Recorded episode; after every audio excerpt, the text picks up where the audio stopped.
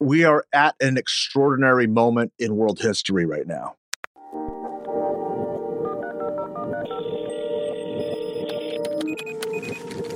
Welcome to Politicology.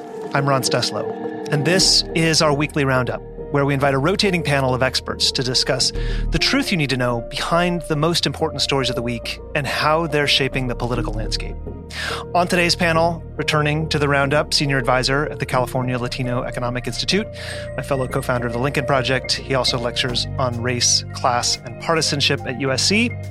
And he's the only person who's been on the roundup more than I have in the last three weeks. Mike Madrid, welcome back that's a great record to to be aware of. So yeah, you caught me off guard there. Great to be with you. A lot of news today. Looking forward to this one. A lot of news. Also returning to the roundup is our friend Matt Bennett. Matt is a co-founder at Third Way and executive vice president for public affairs.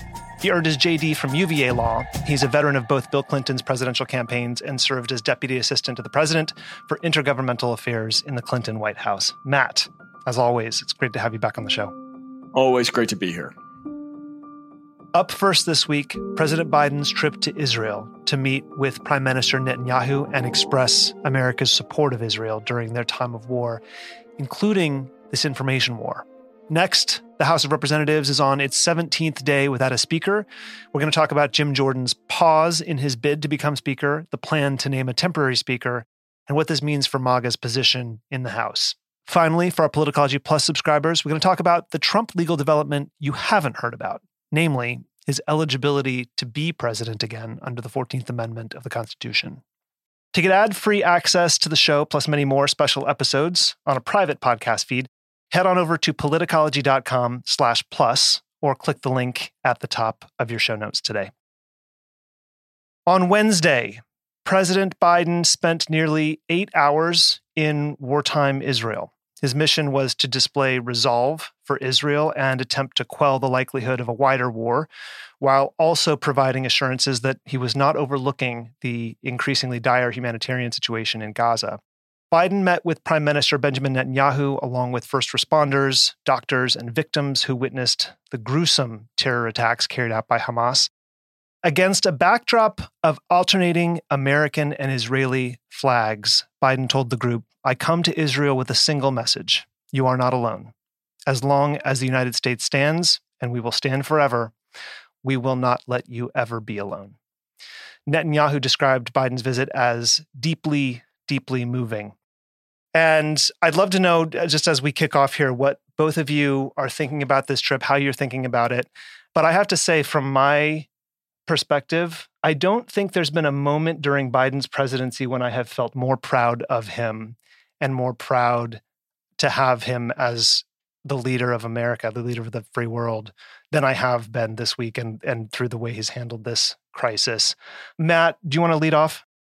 You know, I feel exactly the same way. I think that he has been just a spectacular leader here. He has shown exactly the level of resolve and determination and empathy and and wisdom that America desperately needs in a moment of enormous pain for a whole bunch of us. Uh, and uh, he's exactly the man for the job. He also showed why, while his age is obviously going to be an issue in this election, with age comes wisdom and empathy and experience. He has known Bibi Netanyahu, has been dealing with that part of the world for decades. And his deft touch in the last week comes from all of that experience. So I was really proud of him. Mike, how about you? And what's the significance of Netanyahu inviting Biden to make this visit? Well, look, I, I, think let me step back real quickly and say, uh, look, I think it was a very impressive week uh, on behalf of the president, as everybody's saying. I, I, mean, I agree with it. This is the leadership that not just the country needs, but frankly, that the world needs right now. But let's also be mindful. This is his second time into a war zone. I mean, this guy he went to Ukraine. This, this guy this guy goes into danger, and he's he's keenly aware, I think, of the global conflicts that are, are, are arising and developing. And I think that um, his his willingness to go into harm's way, um, I, I, think, is very um, important politically. I think it's who he is. Um, I think it's how he's constituted. And I think that it's gonna, it's going the, the way he handles himself. I think the contrast between where the world is likely heading in the next 18 months to two years and the chaos that is going to be unfolding.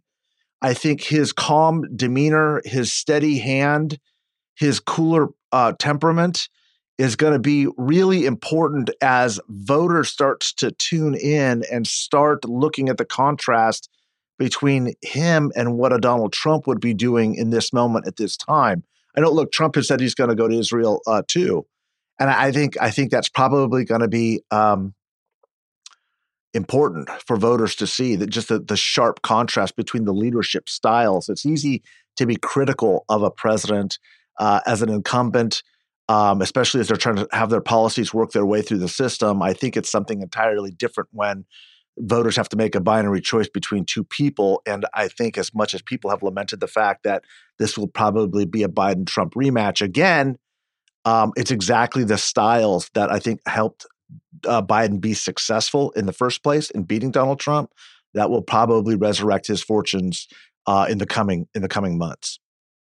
Initially, Biden was going to meet with Jordan's King Abdullah II and President of the Palestinian Authority Mahmoud Abbas uh, as well as Egyptian President Abdel Fattah el Sisi in Jordan. And those plans were upended after reports that 500 Palestinians died in an explosion at a hospital in Gaza. Now, initially, major news sources, including the New York Times, reported that Israel had struck the hospital. And they ran this headline based on information from Hamas. The original New York Times banner was Israel Israeli strike kills hundreds in hospital, Palestinians say. Israel then denied responsibility. They've said they did not have an aircraft operating in the area during the strike. They've also released recordings of intercepted communications that show the hospital was hit by a rocket fired by another Gaza based terrorist group, a Hamas ally called Palestinian Islamic Jihad. The U.S. National Security Council has assessed that Israel was not responsible for the blast. U.S. officials told CNN separately that the initial evidence gathered by the U.S. intelligence community suggests the strike came from a rocket launched by Islamic Jihad. And the audio intercepts include a conversation that takes place between two Hamas terrorists as they realize what they had done that it was one of Islamic Jihad's rockets misfired from a graveyard behind the hospital and fell on them. And they even discussed that it was local shrapnel and not Israeli shrapnel. Several Arab countries, including Saudi Arabia, Jordan, Egypt, and the UAE and Iraq, have issued statements condemning Israel and accusing its military of bombing the hospital. Even after the U.S. intelligence assessment, uh, Michigan Congresswoman Rashida Tlaib continued to claim that Israel was responsible for the blast. And it's worth noting one of the journalists whose name is on the byline of the New York Times headline, blaming Israel, is a recent Columbia J School grad and an intern for Rashida Tlaib.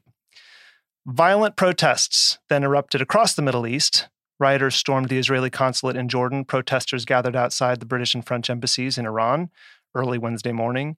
Uh, in Istanbul, rioters threw fireworks and flaming projectiles at the Israeli embassy. Rioters in Beirut, Lebanon, started a fire at the U.S. embassy, and Jordan canceled the planned summit between Biden and the presidents of Egypt and the Palestinian Authority. So, since the blast on Tuesday, the Gaza Health Ministry, which just as a reminder for listeners, when you see this reported, it is run by Hamas. They have charged their, they've changed their reported death toll from 500 or more to hundreds. We haven't been able to find an independently confirmed figure. The head of a nearby hospital said in an interview shortly after the blast that 150 to 200 people were killed in the explosion, uh, were taken to the hospital along with 300 other people who'd been wounded. Photos of the site show that the rocket actually hit the parking lot of the hospital, not any of the hospital buildings. Uh, there was damage to some of the surrounding buildings. Um, windows were shattered, roof tiles blown off a church. But the responsible party, the damage, and the casualties reported by the paper of record were wrong. And they were printed based on the word of a terrorist organization, seemingly without scrutiny. So I want to pause there before we continue and ask you both how you're thinking about this failure of news organizations during a time of enormous uncertainty and crisis. Matt? I think it's a catastrophic error on the part of the New York Times and others who reported it this way. I mean, let's not forget Judith Miller's reporting in the New York Times helped lead us into an absolutely catastrophe of the war in Iraq. Um, the, the New York Times got it wrong about weapons of mass destruction in Iraq. Now, to be fair, so did the CIA and so did Colin Powell and a whole bunch of other people. But if you're the paper of record and if you purport to be you know reporting all the news that's fit to print you better not report in the fog of war information that you get from Hamas and and it is an incredibly irresponsible act on the part of the New York Times to have run that headline which as you say led directly to two very very bad things one is just a convulsion of violence all over the Mediterranean. And two, worse, the canceling of the meetings that the president was supposed to have with Arab leaders in the region that were intended to work out relief for the people of Gaza who, let's not sugarcoat this, are suffering horribly as a result of what Hamas did in Israel and, and the Israeli response the people that have suffered as a result of this horrible mistake are the people of Gaza, but also the people of Israel who were improperly fingered in doing something terrible that they did not do. Yeah. Mike, as our friend George Conway put it, Hamas perpetrated a hoax, but the news sources fell for it. How are you thinking about this particular incident? I, look, I think the term catastrophic is is right on. I mean, it's a it's a failing of of the the you know the, the world's paper of record, not just the nation's paper of record. And obviously, there mm. are some mm. really significant consequences to that failure. Um, uh, uh what frightens me uh, is as as we're barreling down into this bold new era, this of of, of digital warfare and information warfare is it's not just the the Twitters, the X's of the world that are um, you know getting it wrong, or where we're trying to find what's right or what's wrong. Um, the, the the the the black eye that this gives uh, to the to the Times is is extraordinary. And again, mistakes are made, but not on something like this. I mean, you can't get this wrong you can't like this is literally you're the backstop of of of you're the purveyor of of credible objective news and information you're going to be under and have been under heightened scrutiny for so long and you just can't you can't make a mistake like this uh, because it makes it so much more complicated to get people to to buy into and believe information the next time and as we're in this information war, it's only going to get messier, right? It's only going to get more complicated to discern fact from fiction and and and parse sources. And when we're already as a society devolving into our own media silos, this just really, really accelerates that trend. And it's just it's it's I think one of the the biggest you know casualties of this war so far, right? Is they say truth is usually the first casualty of war uh, the, the credibility of the messengers to, to, to, to kind of tell us what is happening. Um, it, it's just, it's, it's, it is, it's, it's mind blowing how significant I think this is going to be going forward. Yeah, it as soon as I started to sort of unravel the story, and I obviously, obviously, like both of you watched it play out in real time, the the consequences. Um, I mean, look to to me, it became really clear that Hamas landed an enormously successful blow for them in the information war because it tricked the world into believing its lie with the help of you know the most prestigious news outlets in the world and Eh, you know mike you and i have talked at length on this show about information warfare and i think for some people maybe it can occasionally sound like an abstract idea or something without real tangible consequences and this was one instance in which it was just abundantly clear that that as Matt put it, you know, one of the most important casualties of this otherwise hopeful trip uh, that Biden took was the summit that never was with the Arab leaders, and along with it, better dialogue and cooperation toward improved conditions for, for Gazans and, and an effort to prevent escalating conflict in the region, for example, to tamp down on Hezbollah in Lebanon. And now that seems uh, ever more fraught. Um, and and it it's very clear uh, who's responsible for that. And um, and I don't know what we do um, as a as a as as people who are looking for facts um, as responsibly reported as possible. I don't know what we do now with the reputation of the world's paper of record, as you put it, other than hope they don't do it again. Like it, it puts it puts ordinary observers of the news of this war in a really difficult position. Um, where do you then look for good information? You know, the citizen journalism movement has gotten a bad rap for a lot of you know reasonable uh, reasons, but if you can't trust the paper of record to give you you know just the facts, thanks, then I don't blame people for looking seeking out uh, their own sources and coming to their own conclusions. I just uh, it's a it's a very difficult situation um, and I, for me personally, I have a very difficult time giving them a pass or saying we'll do better next time because I don't believe that they will. Um, Matt, am I being um, unreasonable? no, but I am a little more bullish on the Times. Uh, for one thing, um, real news outlets acknowledge when they make mistakes, and I presume that the time, well, the Times has at least implicitly acknowledged that by changing its headline and changing its story. Uh, but if you look at fake news outlets or or news outlets that peddle baloney, like Fox, they don't ever admit mistakes. I mean, Fox peddled the big lie for a long time and then had to be sued into admitting that they were lying about it. Uh, the Times will not have to be sued into admitting that they got this one wrong. And let's face it, it's indispensable. We have to have the New York Times. Uh, but I think we all have to once again learn the lesson that the fog of war is real, that the stuff that we hear in wartime is often wrong. The first reports are often wrong. I don't know if it's usually, but it's certainly often. And, and everyone needs to take a deep breath when something major happens in war before we jump to conclusions. It's very hard to do, but but it's a lesson we have to keep learning. Yeah. Yeah.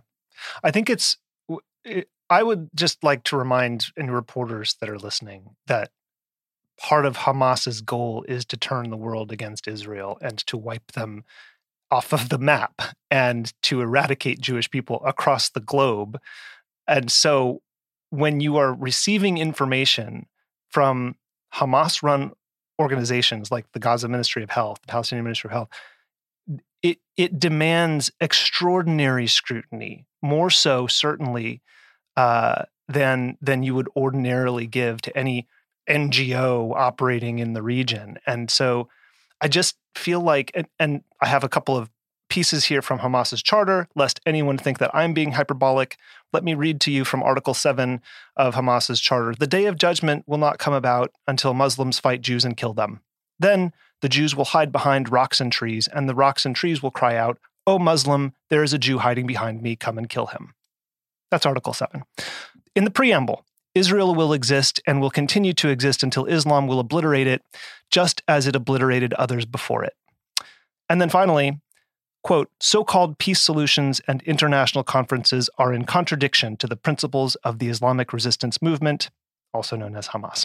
So it should not be um, confusing to you about the intentions of the people who are providing you this information.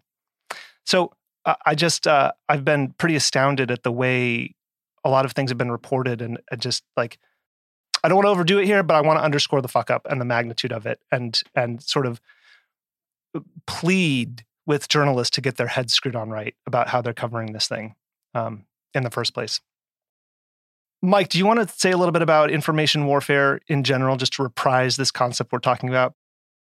We are at an extraordinary moment in world history right now. We just are. Things are going to change. They're going to change dramatically, and it's it's going to be um, to, to put it diplomatically, it's going to be very uncomfortable as we you know emerge into this new global order. Um, having said that, I also want people to remember this is not a new dynamic, right? Information warfare has been around since warfare has been around.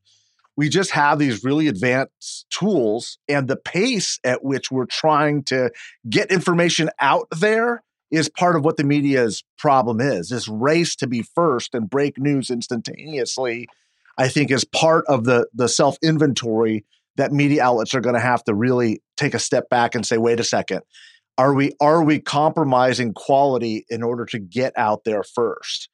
And I want people to remember, you know, the Spanish American War was a direct result of what was called yellow journalism at the time, which was fake news. Okay. The Spanish never attacked American interests, but that was what was glaringly, you know, top of the fold in all of the Hearst newspapers, which were the largest newspapers in the country at the time. It was literally manufactured news. And we, we recovered from that time period. We recovered from that type of, of, of journalism. And that's clearly not what the New York Times was doing.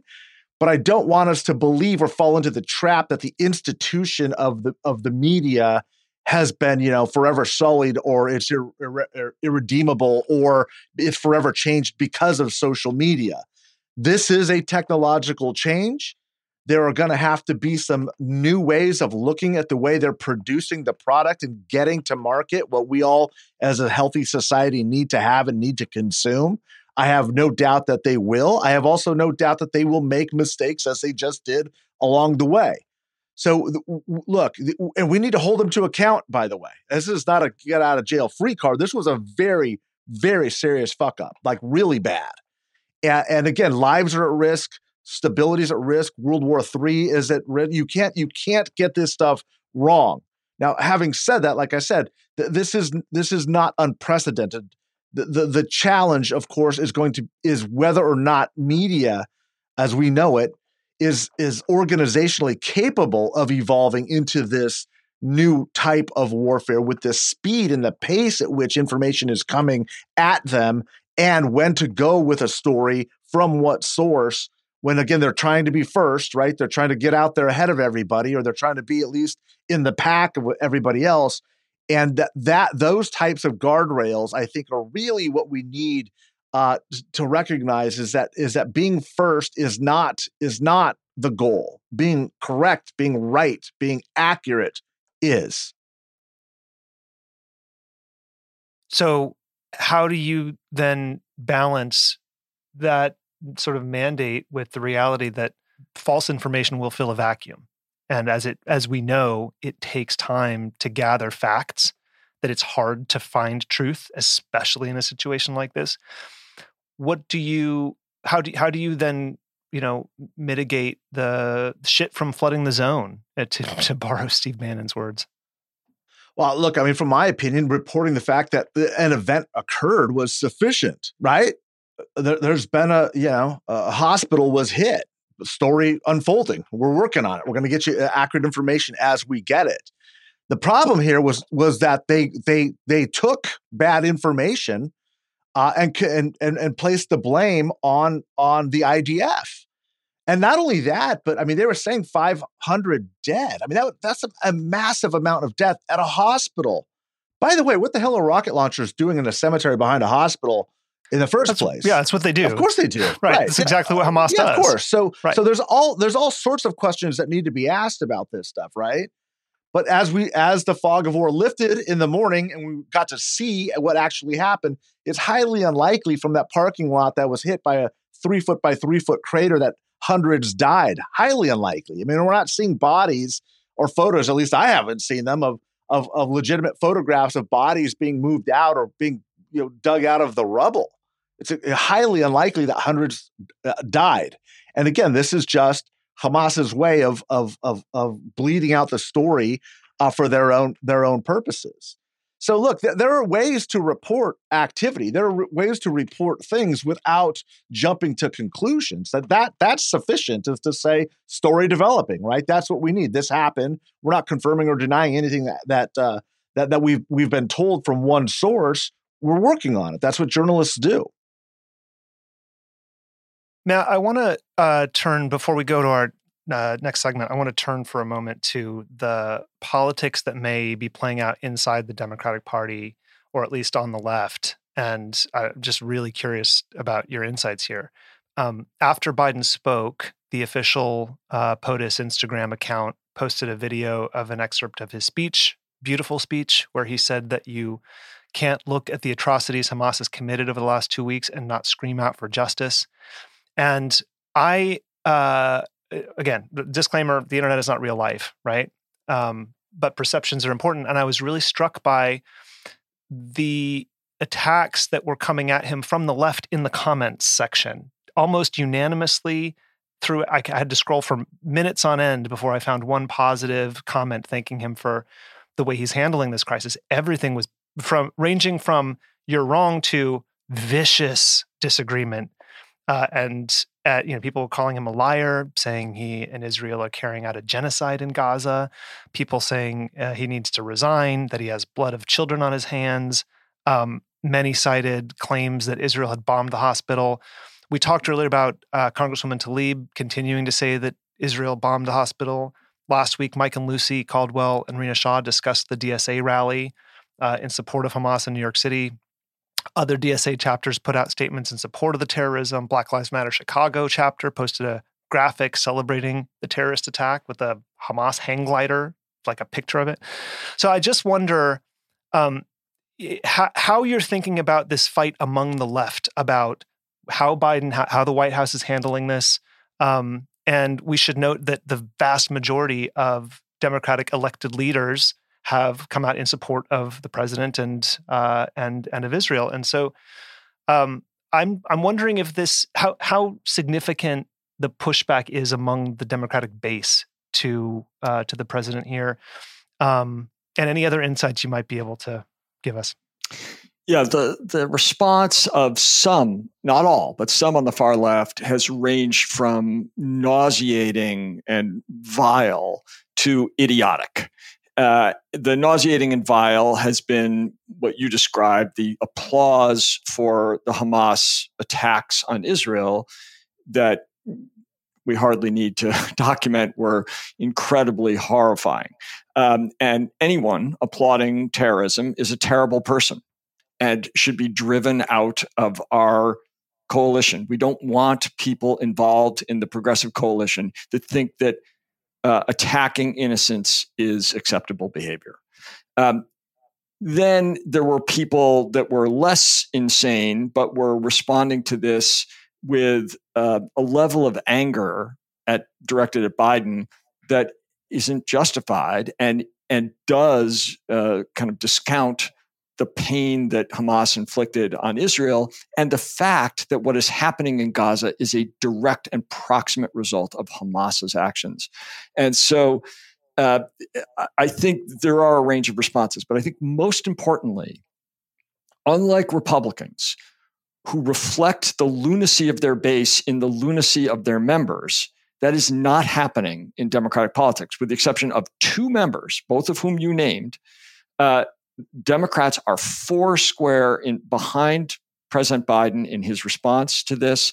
They recognize the horror of what happened in Israel. They recognize the necessity to deal with Hamas.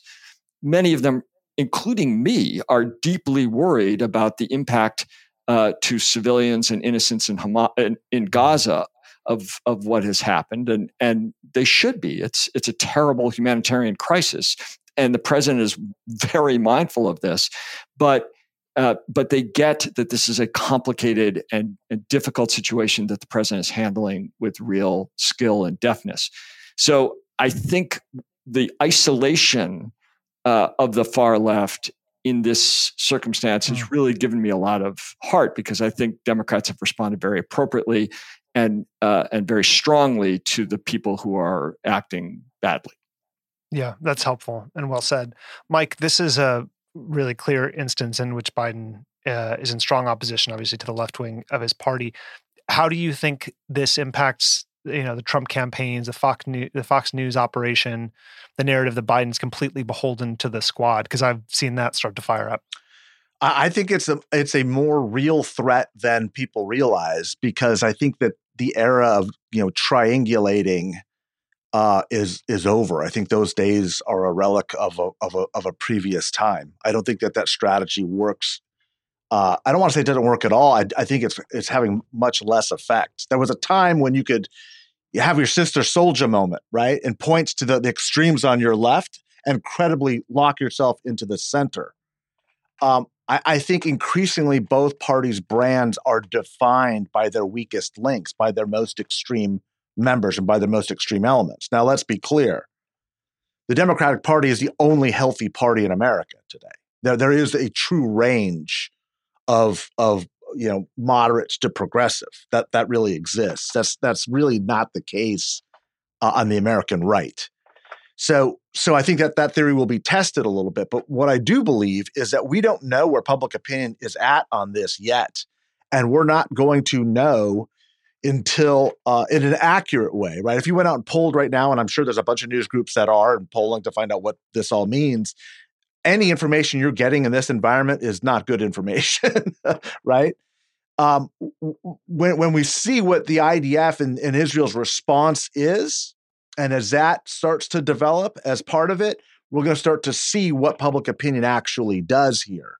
And it, that's a few weeks away. And again, that assumes that the conflagration in the Middle East doesn't spread and get bigger and become something even more. So this is, as I was saying, you know, last week, this is a very fluid situation. It's a very poor time to gauge you know, public opinion and public sentiment. It's an extraordinarily emotional time, and we're seeing that. We're seeing that in our elected officials. We're seeing that in members of Congress. We're seeing that on social media. We're seeing that all over the place. Where you know you're you're you're castigated by either side based on what you say or you don't say. And for heaven's sake, just saying that you're worried about innocence and children, both sides jump on you. You know, saying that you're not really on the side of righteousness because of of how you you know articulated the, death of those children and what children and and in what manner and it's just this horrible moment where it's like my god like step back and realize that this is this is how world wars start like this is a highly emotional time and it's a time where we need to and again this is where i really want to credit biden is is to have that cooler head that prevails this is not a time to act out of rage it's it's just not it's, there's rarely ever a good time to act out of rage, but certainly in a, in a moment like this. And I think that that was the right message at the right time. But we don't know where public opinion genuinely is at. I think it's clearly moving towards a stronger support level for for uh, Israel and the Israelis, um, because that's where you know that's where the atrocities have happened at this moment in time. We're going to see what happens with with the response and what Gaza, what happens in Gaza, and and again, to the earlier point, 90% of this is going to be communicating what is and what is not happening. And the, the yeah. information wars and these very sophisticated propaganda machines that both sides have are going to be very aggressively employed into this. And it's not just a typical fog of war. Both sides have these very sophisticated fog machines designed, designed to confuse. Um, yeah and then and then message into that so it's it's it's a very volatile moment right now in the world yeah i just want to end this segment with a with where we started which is just how uh how grateful i am that joe biden is the president right now and it just reminds me of the stakes of this job and in 2020 when we were sort of fighting, sweating, bleeding to get him elected. Uh, just how much we were concerned about a moment such as this, right? When I, I just I shudder to think what a President Trump would be doing in this situation, and I and I um, and I know I am certainly one of the people who's been critical of Biden's age and worried about it. Um, and the last eleven days or so, have made me feel um, certainly more comforted by the wisdom and experience that comes with that age, especially in a moment of global crisis. Um, so I wonder, Matt, maybe you can close us out of this segment, whether you think that's likely to sink in to the electorate as we as we plow forward into 2024 and um, maybe put in context for people the threat of for example a no labels ticket um, and and the potential consequences of of that and you know Uh, that into That is my personal hobby horse. I'd be happy to jump back on that. Uh, but uh, but first, on the question of whether people will learn the lesson that Joe Biden's age has upside, I think they will. And I think the big question around age is when will it become a contrast and not just a focus on one guy? I mean, Joe Biden and Donald Trump were in high school at the same time. Uh, they are three years apart. Now, in ninth grade, three years is a lot. Uh, as an adult, three years is not a lot. And so the question, I think, will be how have both men aged? Uh, and as we've discussed, I believe and you believe that Joe Biden has aged into wisdom, experience, and empathy that has created a particularly effective world leader. And we've seen that over and over. And he's somebody with the energy to go to two war zones, as Mike pointed out, uh, and and deliver extraordinarily effective American messaging, uh, and to stand up to bullies like Putin and Xi. Uh, by contrast, Donald Trump has aged into bitterness and lunacy, and I think when that contrast becomes the clear, deciding factor in American politics, that will that's when this will all kind of click into place for American voters. Uh, on the no labels question, this is a group that is still planning to run a third party uh, presidential bid. Late in, in, recently, they have made clear that they intend to put a Republican at the top of the ticket on the mistaken belief that that mitigates the impact that they'll have. That somehow there'll be less of a spoiler for Biden if you know Jon Huntsman is their nominee as opposed to Joe Manchin. But either way, they would do terrible damage to the Biden coalition, to the anti Trump coalition. So we are still pushing as hard as we possibly can to get people to understand how incredibly dangerous it would be for them to nominate somebody. And I'll, I'll just say one more thing about that. They have put out polling data in the last week or so that seems to suggest they they understand they can't possibly win 270 electoral votes. Their own data show that they're not going to win most of the swing states. And if a third party candidate can't win in a swing state, they sure as hell can't win a state that Joe Biden won by 30 points. They're not going to win in Delaware, which they claim earlier that they could. What that means is they may be now pointing their efforts at what is called a contingent election, where they deny both Trump and Biden 270 electoral votes, and they somehow believe that they have a bargaining chip to play. Uh, they've actually talked about that on television, and that makes the danger you know infinitely higher because then you're talking about a situation where Donald Trump is one of the candidates and the the election is is decided either by faithless electors who change their vote and don't vote for the for the party that won their state's presidential race, or it gets thrown to the House where Trump wins by a vote of uh, delegation. So, it, what they're doing is insanely dangerous. It will lead to the reelection of Trump if they don't stop, and it may do it in the worst way possible. Okay, let's turn our attention to the shit show that is the United States House of Representatives at the moment. Last Thursday, after Lucy and Mike and Rina recorded the roundup, um, House Majority Leader Steve Scalise dropped out of the Speaker's race when it became clear he could not reach the 217 votes he'd need to become Speaker.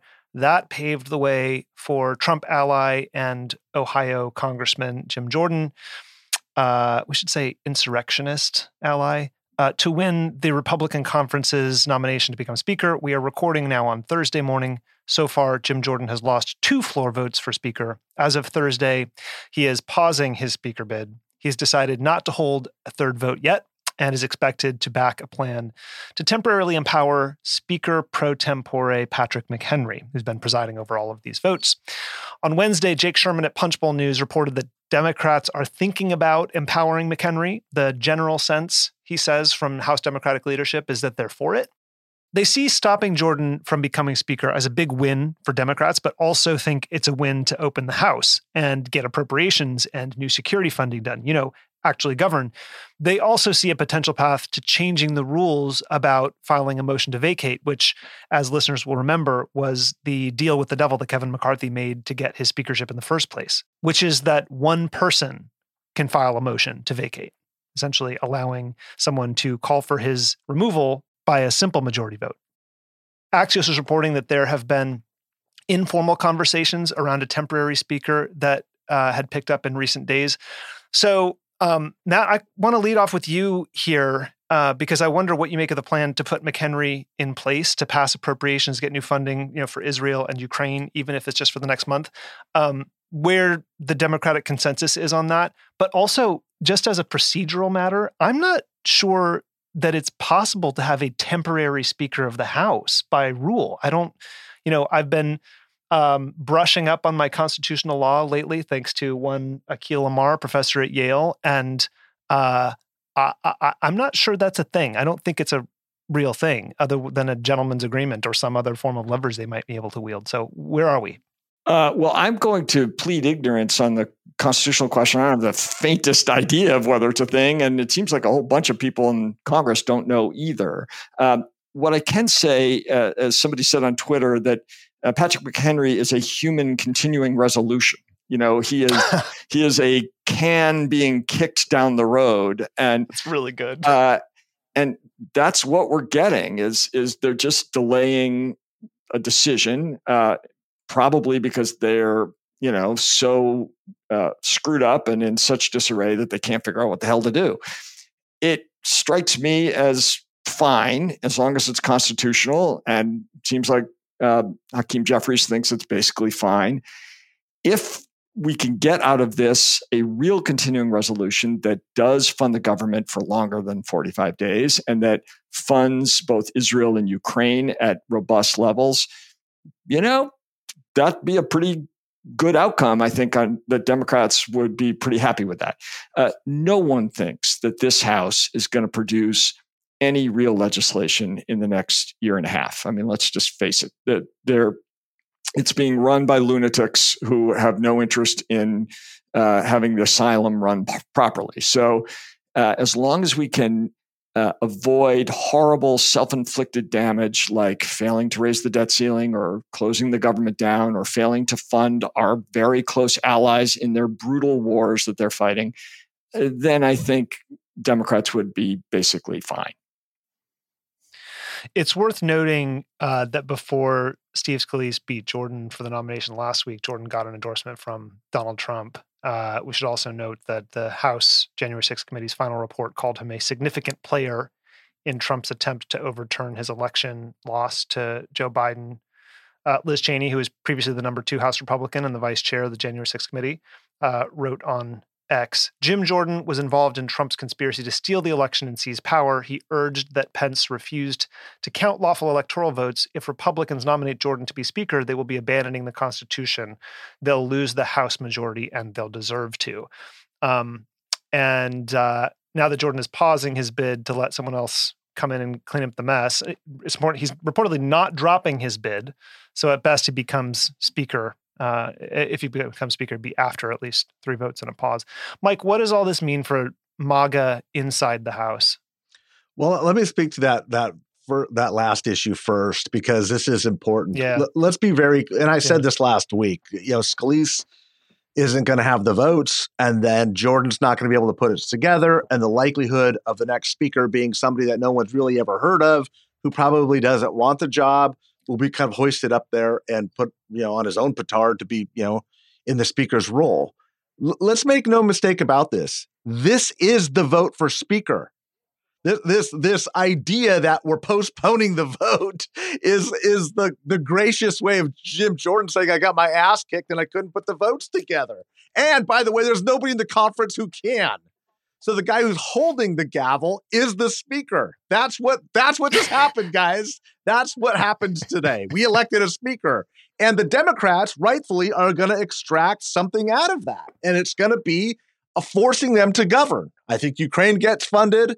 I think Israel gets funded. And I think the chances of passing a continuing resolution are good because there will still be this kind of bullshit story about Jordan putting the votes together in January. Does that happen? I guess, but it's this this is this is the vote for speaker. It just happened. Just happened. That's how you get a speaker without 217 votes. Okay? So that's first. The second is the fact that MAGA couldn't put it together and the realization that once you have power and actually have to govern and that reality sets in when nobody really has an interest in governing or at least a majority of your conference doesn't this is what happens, okay? And it's not just what we all knew, it's them finally understanding that they can't get their own shit together. It's all fun and games until they're the ones who have to start cannibalizing each other. And the fact that their personalities and stepping on each other to get clicks and likes and you know stupid resolutions passed on the floor is not what this is about. That's not what the job is really about. Has come home, and they've got that that, that recognition is is is is is seeping in the most important element, and again, this in many ways is, and I don't want to overstate this because I've I've been looking for this day for eight years. This is when the establishment, MAGA becomes the establishment in the GOP. And the old establishment Republicans are now the rebel forces. And the beautiful part that was just just poetry was watching the second vote and how they were staggering their mm-hmm. votes so other members could drop off yeah. the vote and come on the vote. And what they were doing was a very sophisticated way of preventing members from being targeted and becoming the face of the opposition. Extremely smart. Great, great tactical elements. That's how you mess with this Death Star, right? That has that that that MAGA has become. And there was no response to it other than what they what they've done to you and to me and to others, which is the death threats that try to ruin your reputation, try to attack the people around you, to try to you know bully you into into into forcing a vote for Jim Jordan, and it backfired spectacularly. This is the first time in eight years that I have seen this happen, at least since Trump won the nomination in 2016. Now, does that mean that the, the swamp fever has broken? Hell, I don't know. I've been too hopeful too many times, thinking just a handful of people would do the right thing.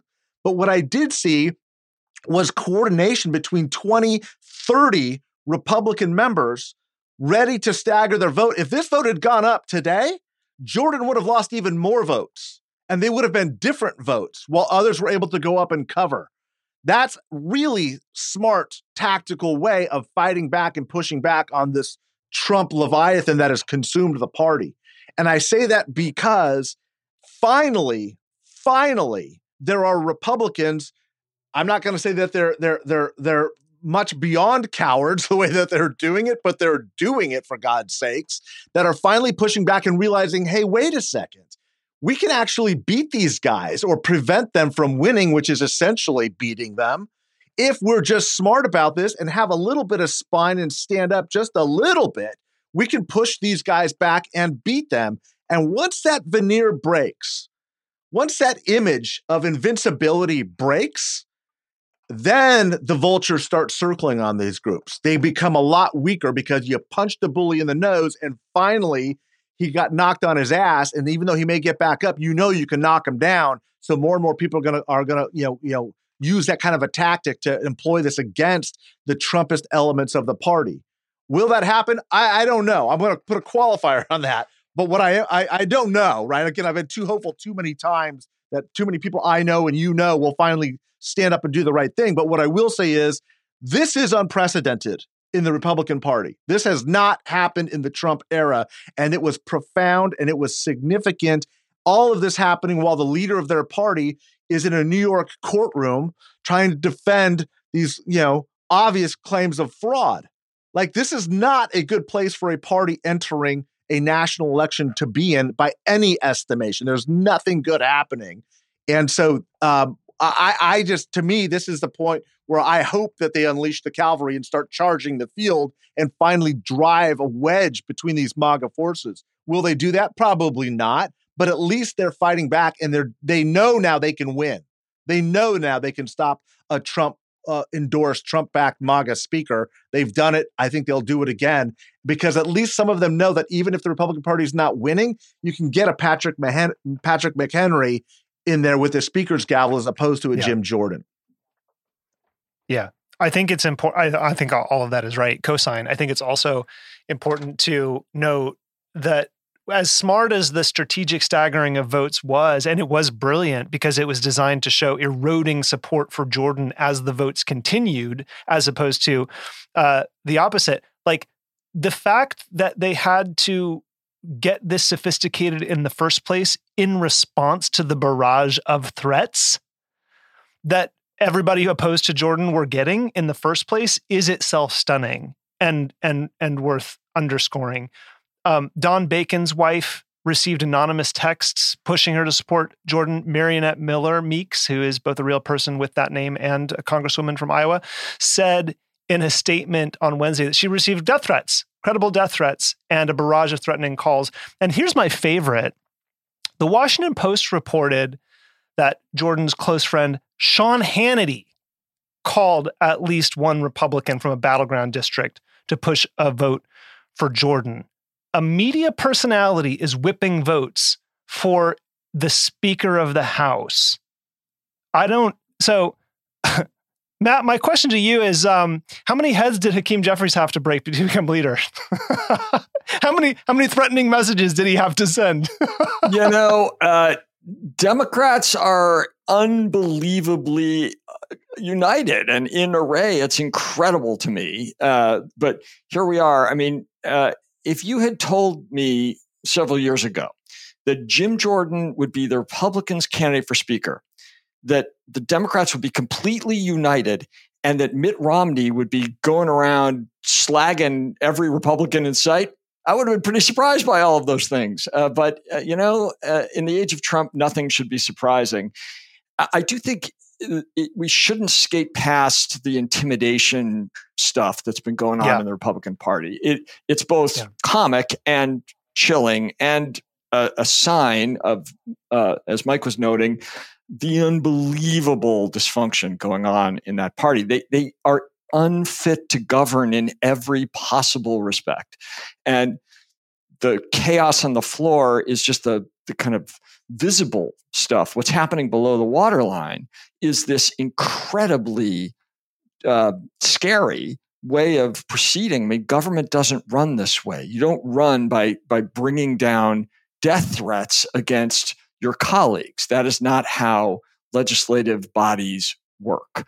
And uh, I hope that everyone has learned a lesson here, but I'm not hopeful because uh, the far right seems immune to lessons.